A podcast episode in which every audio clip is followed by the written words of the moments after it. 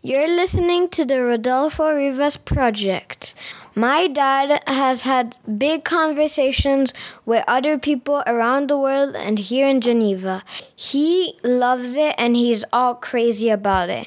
Remember to have fun listening to it, the Rodolfo Rivas Project. Welcome back. This is Rodolfo Rivas and this is my podcast. My guest is Colette van der Ven, founder and director of Tulip, a Geneva based consulting firm.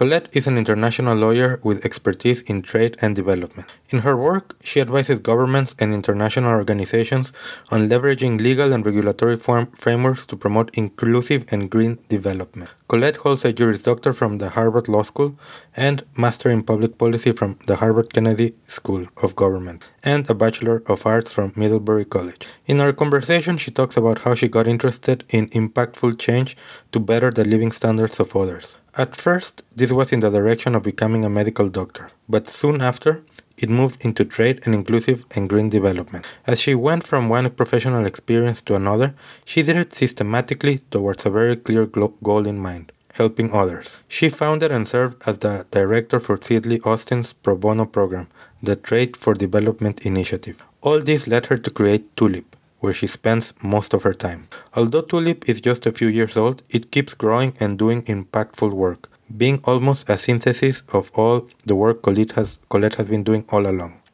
Lastly, Colette tells us about her passion for helping younger generations discover their path, something she will be doing this semester as she teaches at the Graduate Institute. It was a pleasure talking to Colette. Please enjoy our conversation. Please let us know by liking, subscribing, and or reviewing if you enjoyed this conversation. You can also spread the word by telling your friends, or even your enemies about us. The more, the merrier. The Rodolfo Rivas project is available on all major platforms, and you can also find us on Twitter, Instagram, Facebook, and LinkedIn. The views, thoughts, and opinions expressed here belong to the individuals sharing them, and do not necessarily represent the views of, of their employers.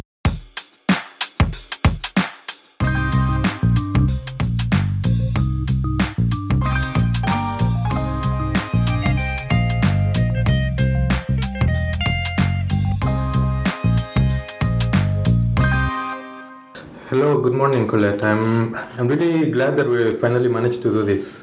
Thank you very much. Me too. Thanks so much, uh, Rodolfo, for keeping reaching out to me and uh, for inviting me to your podcast. Uh, well, you've had like a pretty interesting career, and I want to hear all about it. But uh, let's start at the beginning. Like you're you were born where? Where? Uh, in the Netherlands. In the Netherlands. And uh, when you were growing up there, like, did you imagine that you wanted to be like an international lawyer, or how did it all come? Um, no, actually, um, I never wanted to be a lawyer. It was never something that I dreamed of when I was a kid. Um, to become, um, I actually wanted to be a doctor. A doctor. Uh, a medical doctor. Ah, so yeah. I see the connections. Uh, between what you're doing now and what you hoped for. really? so that's what I was thinking about um, when I was in liberal arts, and also at the time I was really interested in human rights. So you know, aligned with the uh, doctor's uh, you know obsession. Um, I thought, well, perhaps if I'm not going to become a doctor, I may uh, spend my time working on human rights frameworks, so human rights law and things like that. So um, I was studying.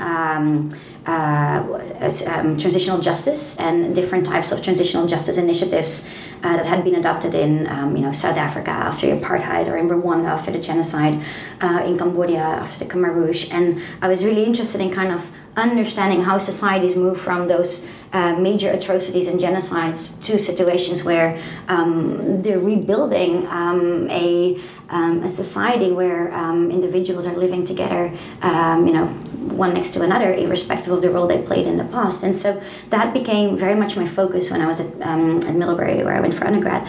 and uh, so I thought, well, if I want to pursue this, I have to become a lawyer because most of these principles and frameworks they are embedded within international law. Uh, so that's when I thought perhaps I should go to law school. Um, but international so. trade was nowhere near to that decision or yeah. yeah it's usually not something that comes like it comes usually later in everyone's career when i've spoken to trade lawyers yes i think very few people think when they're you know five years old i dream of becoming a, a trade litigator yeah and this when you were living in cambodia was before law school Uh, yeah, it was a year before law school. Yeah, so um, when I graduated from uh, from the liberal arts uh, school, I uh, went to Cambodia for a year to work for the Khmer Rouge Tribunal. Yeah. It's a hybrid court, uh, UN backed, uh, but located in Cambodia. Um, yeah, it was. I'm really, really glad that I had that experience prior to my law school journey um, because it enabled me to um, have some practical experiences to bring to the classroom, um, and it also opened my mind. And that's actually Cambodia. Even though I went there to work in a human rights uh, tribunal. Cambodia is the experience that got me interested in trade and investment. Um, How? Yeah. How was that connection? um, right. so, um, so the Khmer Tribunal, uh, for which I was working, um, essentially uh, what was there to try five surviving perpetrators of the Khmer Rouge genocide, right, from the 1970s. Um, and as I was working there, I increasingly got disillusioned. Um, you know, while I very much believe there's a role for uh, courts uh, to, um, to, to generate uh, justice uh, post conflict, um, I was uh, increasingly looking at the amounts of money that was being spent. Uh, to support this uh, endeavor. Um, and there were a number of other things uh, to which I didn't have questions. And one of them was um, this tribunal, uh, this was what in 2010, and this tribunal uh, sought to resolve or to, um, to try perpetrators for crimes that happened at a time more than three decades ago.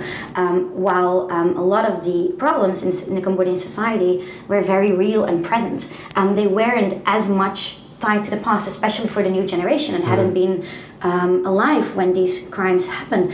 Um, so um, I became friends with some Cambodians, and um, there was all the unemployment. There were the issues related to, you know, what do you do if you are a woman, you grow up in the countryside? Um, your only option, basically, in terms of employment, is either you take over the rice paddy field work from your family, um, or you move to Phnom Penh and you uh, try to find a job as a as a waitress. you often end up in the uh, the sex industry, which is really vibrant there. there's very little opportunities.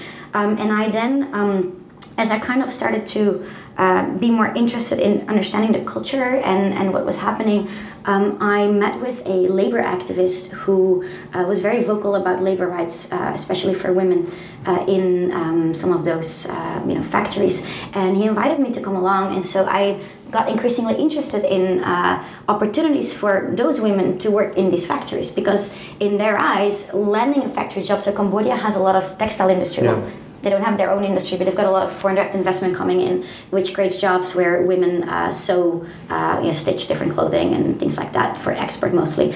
And um, the women working there um, you know they uh, for them this was a really great job because it enabled them to more, make more money compared to other jobs they could uh, they could get. And they would then send remittances to their families most often in the rural areas. Um, but when i went there um, and I became friends with one woman as well, one Cambodian garment worker, uh, and I went to the dormitories and everything. It just, it, it I, I couldn't get that picture out of my mind that this is considered um, being lucky, right? Having that job, that this is considered progress, that these types of jobs created by globalization are, you know, it, it- did something to me. Just seeing that that was considered a positive, and it got me to thinking, well, what, what is the role of trade and investment and globalization in generating jobs, in generating opportunities?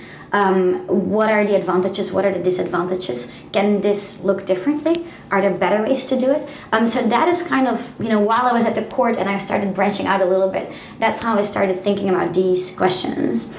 And at the time, I was because I hadn't studied any of this. I was just kind of going into it um, you know from someone who didn't know anything about it and i looked at things i think still quite naively um, and i um, i was thinking about it very much perhaps from you know unidimensional. Um, and then when i went to law school i decided to further study this issue. But that's kind of where everything started for me on But, trade but, but it's, it's good that you like mention this because I think that sometimes when we're dealing with some of these issues in trade, we forget that actually we do it because of that, like to find jobs and to create jobs for for everyone, for people who are perhaps not as as blessed as others. So the, a job changes our lives and changes the lives of their communities and their families across uh, across many across uh, many even generations.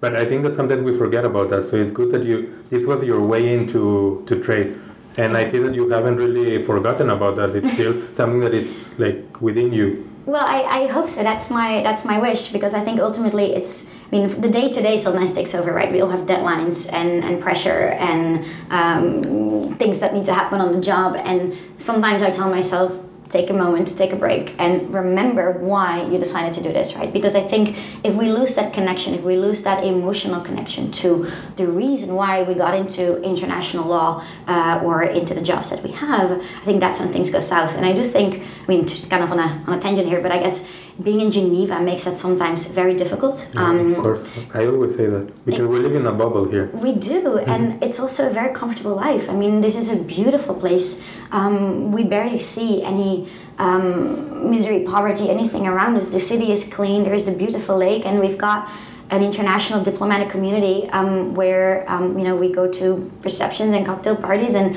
talk about poverty and trade and and development um, and, and sip our wines. And and how much of that is actually having an impact on say the, the woman I met who works for this garment factory back in Cambodia um, there's a lot of different it's a very long causation chain right? So I mean I think that is something that I find quite challenging sometimes being in Geneva that you know how can we make sure that we don't just feel good about the work we do because we enjoy it and we think somewhere down the line it will trickle down, but can we do a better job as international community here in Geneva to make sure that the work that we engage in actually has an impact um, and actually has an effect. So that is something I struggle with. Um, I don't have the answer to it, um, but I, at a minimum, um, try to the best I can to not lose that emotional connection. But but this uh, I think this came after when you were in law school. You were just like soaking in and learning anything, everything that had to do with at that point, it was economic law, economic international law that you were interested in, like fully. Uh, yes, but I um, so I went. Uh, I did a joint degree. So um, I did a JD from Harvard Law, and I did a master's in public policy from the Kennedy School. Um, and uh, if you do a JD, you have a like the first year you can't choose what you do, right? It's yeah. basically all fixed curriculum. So and it's American, right? So uh, even though my interests had gradually um, started to develop into uh, trade and, and economic law, um, I had to study everything um, related to American legal systems. And actually, so that was my first year. Because um, when, you, when you do a joint degree, the first year you do one of the schools entirely, the second year you do the other school, uh-huh. and then the last two years you mix it. Um, so uh, my first year was law school, and it was so different from anything that I'd been thinking about um, when I was in Cambodia. But it was really, I think, a blessing um, to kind of get my mind off things because working on genocide issues for a year is quite tough. Um, I, I, imagine it also drains you like uh, emotionally and uh, physically, maybe even. Yeah. It does, um, and I think uh, so. I was working for the victims unit when I was there, um, which involved reading a lot of victims' testimony um, to check whether they could be uh, accepted as civil parties to this, these court proceedings. And so you read a lot about what's happened to these people, and it's just awful. Um, so there was a time when I came out of Cambodia that I had to move away a little bit from mm. the whole genocide focus because I uh, yeah, it gotten to me. Um, and so the, the first year at law school was really good in that regard because it was all about civil procedure and contracts and uh, criminal law. I mean, that wasn't um, perhaps as far removed from some of these atrocities, but it was kind of just really getting an introduction into the American legal system and how to um, start thinking like a lawyer. So that was that, that was quite interesting in that regard. Um, and then I um, we had one elective in the first year, and for that I chose international trade. Um, knowing very little about it, barely even knowing exactly what to expect. Yeah. Um, but that's when I got my introduction uh, in international trade law. I still use that textbook, even though it's very outdated, when I need to wrap my head around a new issue in trade. Mm-hmm. Um, and that's when I started thinking, this is really interesting. Um, maybe I should look into this more. And how did you juggle these two these joint degrees? Like how like how was it like? Like uh, you were thinking about these issues so you saw like oh so i see how the legal aspect fits in and i see how like the policy aspects in but practically how did you juggle both of them uh, it's a challenge, um, but it's it's it's doable. So the first two years were basically just you know one year at one school, hmm. another year at the other school. Um, that was doable. The one what made that difficult was social life because you made all these friends in one school and they then all go and take classes together in that same school while you're going to be on the other side of the town um, making new friends and you know like getting acquainted to a whole new system. So um, there was a lot of you know going back and forth between law school and the Kennedy School. Mm. Sometimes I don't know five six times a day for getting like friends and things and lectures. Um, but the last two years, um, yeah, I mean it's it's you got to juggle it. Um, you got to make sure your schedule fits. You also had a number of requirements to fulfill that are different for the joint degree compared to the um, the study uh, the programs individually. And one of them was a thesis that you had to write um, that had to have a legal and policy component. So um, it was very busy, um, but you find a way. You know, you always do. If there's something that you're passionate about, um, yeah. you find a way to do it. You become efficient with your time, um, and you start getting a pretty good sense about you know of what is required for what study, for what class, for what degree, and you you manage it accordingly. So, and I think the longer you do it, the better you get at it. Yeah, um, that's true. Yeah, and the thesis was a great opportunity because it was um, a requirement in the program that gave gave us the opportunity to really delve deeper into the subject matter and approach it not just from a legal angle but also from a policy angle. So that's when I chose to focus on um, the role of um, trade preferences uh, in um, building industrialization in a number of different countries, which was inspired in part by what I saw in Cambodia. So it kind of gave me a really great opportunity to apply some of the lessons I'd learned and to um, study that further from an academic angle. So this was a thesis that has to do with both degrees? Like it, yeah it was a joint yeah. degree thesis exactly so, ah so yeah so yeah. this is where you connected both exactly yeah. exactly and it was a really great opportunity because it kind of that's when it's kind of the beginning really of, of some of the thinking I've been doing subsequently on the trade regimes, the you know other international frameworks, and then development and how they can all be connected and what the implications are of signing on to some of these treaties, um, not signing on to it. Um, you know the like looking it enabled me to to start exploring perhaps with some less orthodox approaches to things. And I had some really good um, mentorship, especially from Professor Lawrence at the Kennedy School and Mark Wu from the law school, um, yeah. who really helped me shape my thinking.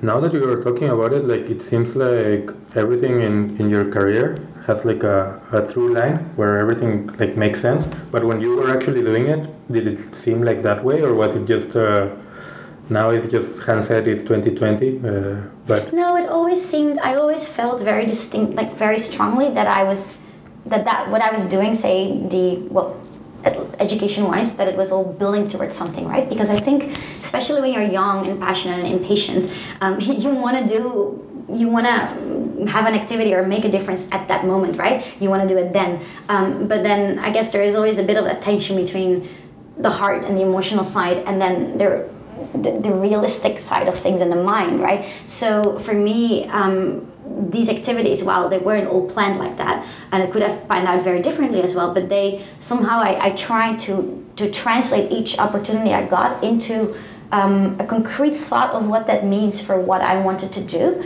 and where I thought there would be. Um, uh, uh, space to uh, to push the envelope a little bit. So, um, and of course, there are times where you don't see it, right? And there's times where um, you don't really know what the next step would be on that path. And I think that. Uh, especially happens once you're done with in my case law school right you take the bar you're done with all these very kind of linear requirements that up to that point it was very clear what path you should take if you wanted to be a lawyer right um, and once you're rolling out on the other end of that system all of a sudden it's up to you then how to decide what would be your first real job. And i think that is where at least if i think back about conversations i had with my classmates as well where a lot of us kind of started to feel really quite lost um, at points at times. Um, and because there you have to make the choice do you go into private practice uh, do you go into the public sector what about your law school debt right so this is when things become quite real um, and um, well as you know i ended up um, going into the private sector for some time um, that wasn't exactly how I had envisioned my first job to go when I started law school. Um, so it was a very rational choice I made, and I'm very glad that I made it. Um, but those are decisions where, um, you know, you got to kind of see each building block as um, as as um, contributing or having a different function into developing, helping you develop the skill set, the connections, the mindset that you need to ultimately uh, do what you what you like to do. And then after after this first job after law school, then how did you make your way to Geneva? um, so um, I actually got hired first in Sidley, uh, Sidley, DC, in Washington, ah, okay. DC yeah, I did my summer there um, and learned a lot. Had a had a really good time. Um, and you were working in trade. Yeah, I was. So um, at Sidley, um, the trade practice hires separate from the rest of the firm. Um, and if you do, uh, if you go to uh, American law schools, um, there's a whole a very streamlined firm recruitment process set up. And um, before you start your permanent job, the summer before that, well, not even before, but the two summers before, really, you have a summer associate position where um, which, which, gives an opportunity for um, the employer to test your work and for the for okay. you to see if you if you want to work there. So um, I did that, um, and in my junior year, and um, I'd been offered a position uh, to come back there. It was I did all my work was in trade, so it was mostly oh, trade and investment actually, because the group at Sidley's combined. Um, so I worked on some investment disputes, investor state disputes. I did some um, trade remedies uh, work, um, and then uh, a little bit on WTO disputes that they were working on. Um, and when I was offered a job, I had to make a personal choice because I'd been in the US at this point for eight years. Um, my family is still in the Netherlands, was still in the Netherlands at the time as well, and I thought if I take this job, um, I will really de facto become American um, because my entire network is in the US. My way of thinking has been very much shaped by the American culture, and um, you know, is that what I want? That was kind of a question I, I had to ask myself. And um, the other um, point that I was thinking about was that uh, the WTO is in Geneva. If I want to be a trade lawyer, um, it, may, it may make more sense to be in Geneva. So for these and some other considerations, I had asked for a transfer, um, and then um, eventually ended up here. Yeah, I mean, uh, all of the decisions that you make are pretty well thought out. you always have to. I mean, I guess that that's the case for everyone. But uh, like you telling me this story, it sounds like you really like thought hard about it and you made the the right decision at the time, which ultimately has proven to be like the right decision. well, you never know, right? Because we don't have a counterfactual to life. So, uh, you know, I sometimes wonder, right? I stayed in the U.S where would my life be right now right? Like where where professionally um, uh, personally you don't know. So i think that's also what makes life a bit scary and beautiful at the same time that yeah, that's true. you know we, we make the most out of the paths we choose the decisions we make the mistakes we make. Um, but ultimately we can't really know if we did the right thing right? Yeah. Um, so yeah i think i mean what i try to do is just um, you know really kind of take the opportunity each time I make a decision, make the most out of it, um, build on that, and then um, take it to the next step. And when you were working in these cases and in the law firm, is this when you were thinking what you mentioned earlier that you were thinking about like, oh, maybe the the work that I'm doing doesn't have the direct impact with the connection that I had like when I was in Cambodia in the job creation for to help like a specific person. Was this like something that you were struggling and did was this reason what uh, eventually led to Tulip? Um, yeah, I um, the work at the law firm. Um, I'm very grateful for that experience because it taught me so much, um, and I could never do what I'm doing now without that. And I also had a chance to work with great individuals. Um, and so it was for me a really good decision for that to, to have done that. Um, I I did I did think sometimes about whether focusing on dispute settlement as such was uh, the most effective way um, because ultimately um, we seek to avoid disputes right? Um, that shouldn't be the focus of the system. Yeah. and being um, well having a job where that is most of what you do uh, make me wonder sometimes if there could be better uh, or more direct ways to utilize the frameworks to have an impact.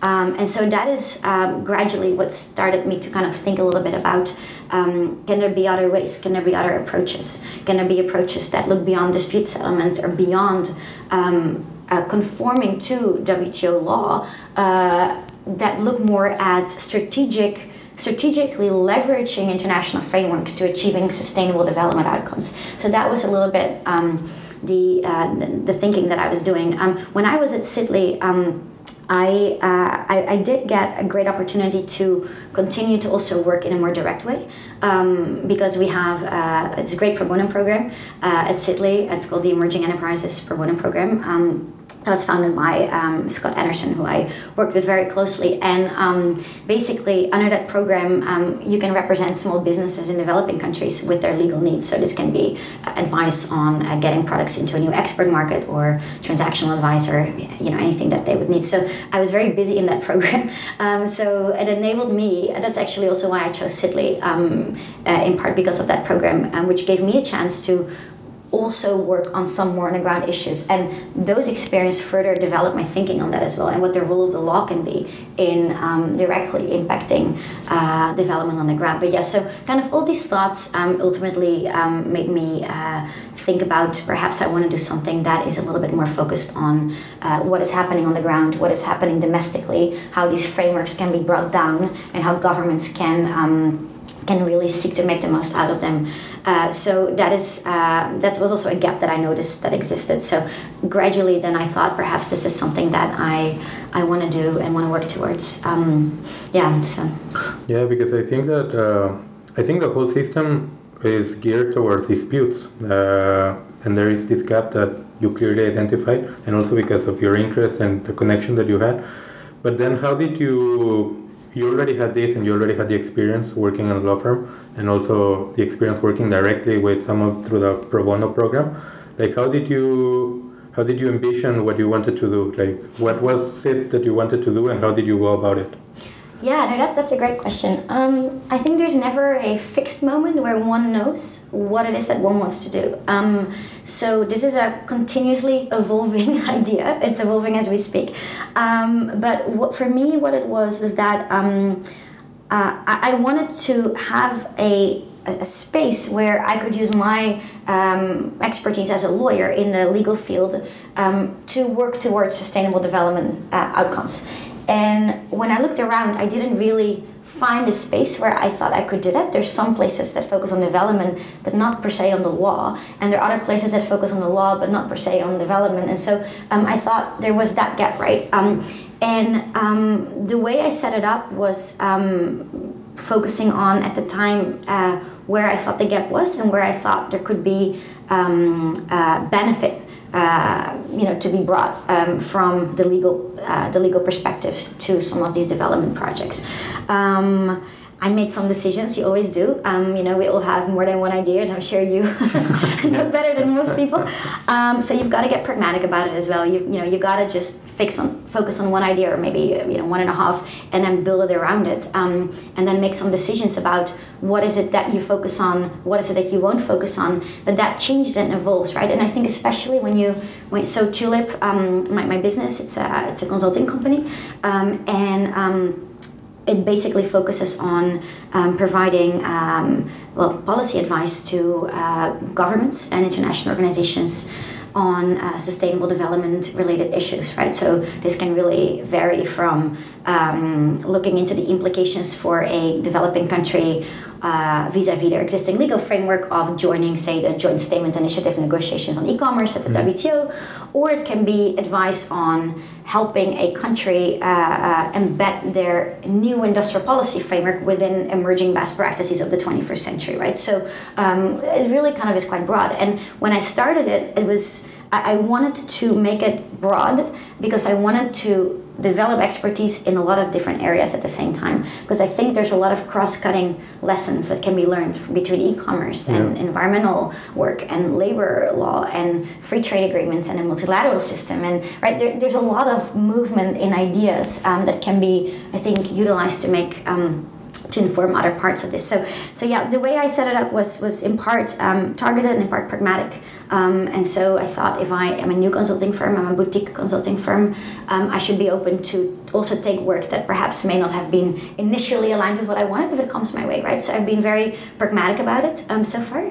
Um, but as things evolve and as I get different clients and as the world is changing, um, you know, COVID 19, for example, um, the business evolves with that yeah. quite organically. Yeah. And um, all these are interests that you had, and these are they don't exist in a vacuum because, as you mentioned, this is a, a business that you have. Like you also had like all the entrepreneurship uh, and building your own business. That is daunting in itself.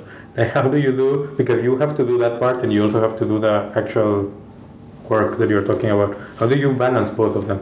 Yeah, no, absolutely. And I guess I'll add one more thing to that, which is well, that um, no, no, but you're absolutely right. Um, that I also um, I uh, had the Sidley job as well. So actually, um, what helped me also quite a bit when um, I started Tulip was um, that Sidley said to me, "Listen, um, we're really interested in this kind of work you're doing, and we would like for you to set up a pro bono program, um, you know, in some of these areas as well." So that also, um, in the one hand, uh, well, created another task, but also made it a lot easier for me to develop Tulip at the site on the site because it gave me a bit of security as well. So uh, I just wanted to mention that part as well. But yeah, there's a lot to juggle. As you're saying, you gotta always make sure your pipeline is filled. So today I need to know what I'm doing in January, yeah. right? So that is essentially the timeline. Um, and at the same time, you've got to make sure that the work you have um, is, um, is is being produced and is high quality work. Because I think the moment one starts compromising on quality, um, there's no point of having a consulting firm, right? That is the single most important thing.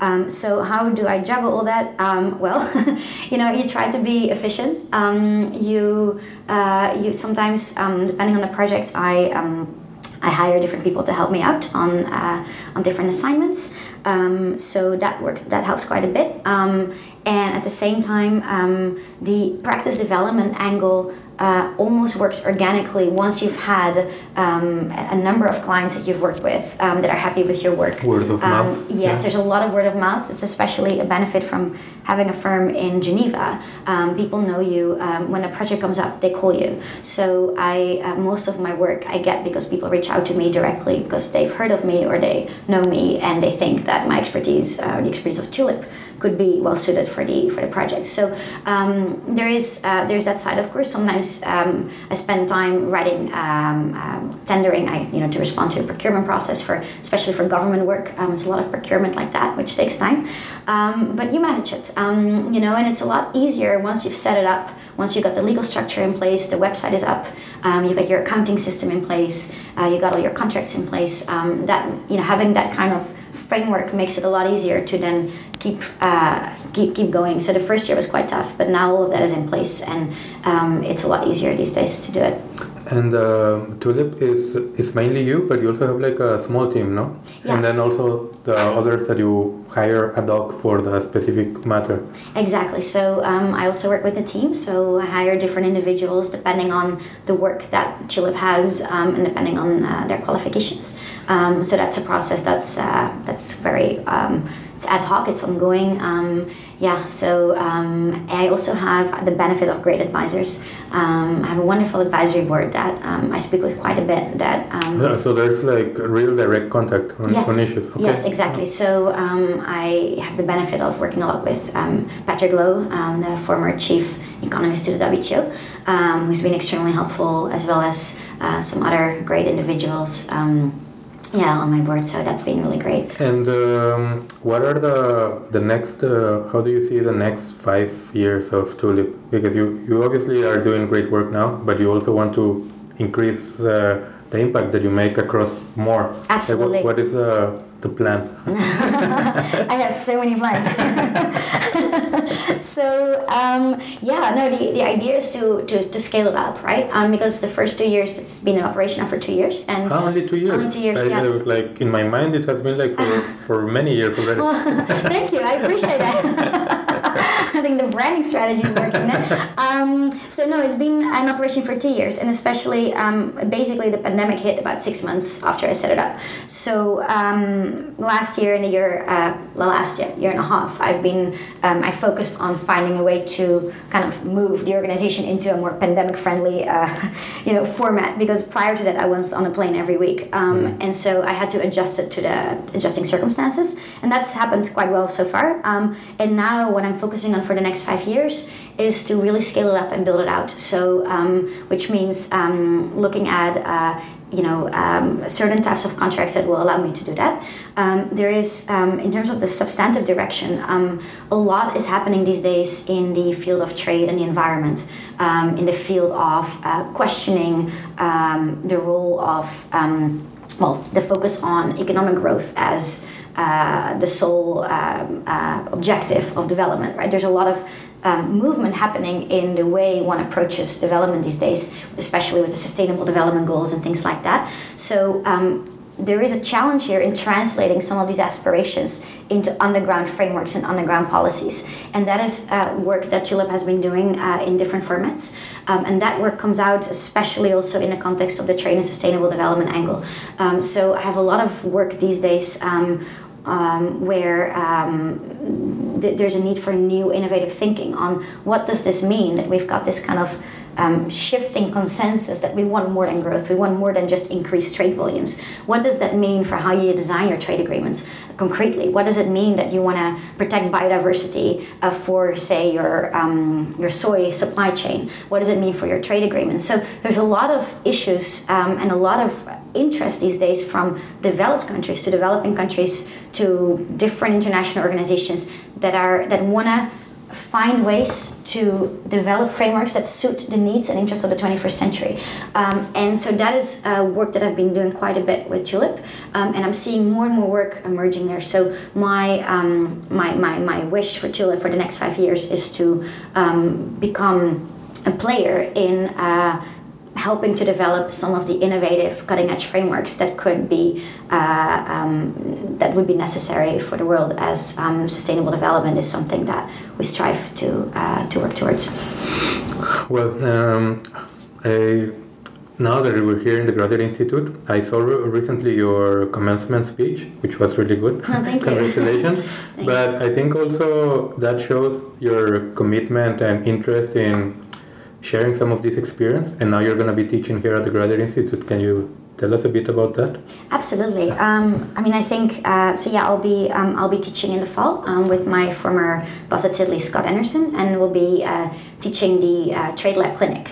Um, so basically that's the class where um, students are uh, exposed to um, developing uh, papers and presentations based on real life uh, problems and issues uh, for real life clients. Mm-hmm. And it's predominantly to be, um, well, it, it, the focus on really getting students ready for, um, you know, having jobs that require a large number of skill sets and at the same time introducing them to the complexities of some of these questions as we discussed um, i'm extremely uh, excited for this opportunity because i think i mean t- training the next generation is one of the, if not the most important uh, thing we can do mm. if we want to have an impact. Um, and so uh, that's something I'm really, that's something that's very important to me. Um, I've always really enjoyed teaching when I did it for government officials before the pandemic, now a little bit over Zoom, but it's quite different. Um, but I'm really pleased to have this opportunity to work with tomorrow's uh, leaders. Um, so, uh, and, and to learn from them and to, um, and to, you know, to, to share what I have learned so far um, and to make it very much a, um, a conversation. So yeah, that's something I'm very much looking forward to. And I'm sure that you know, hopefully they'll learn something from me, but I'm sure I'll learn so much from them. Yes. Um, and I'll take these ideas and use those in turn to further develop the work at Tulip and uh, everything else. So, well, uh, Colette, it has been a pleasure talking to you. Uh, quite inspiring uh, hearing your your journey and the plan for the next five, ten years. Thank you very much for your time. Well, thank you so much for having me, Rodolfo, and this has been uh, really great. Thanks for the opportunity. Thank you. This was the Rodolfo Rivas project. I hope you loved it. Can you dig it?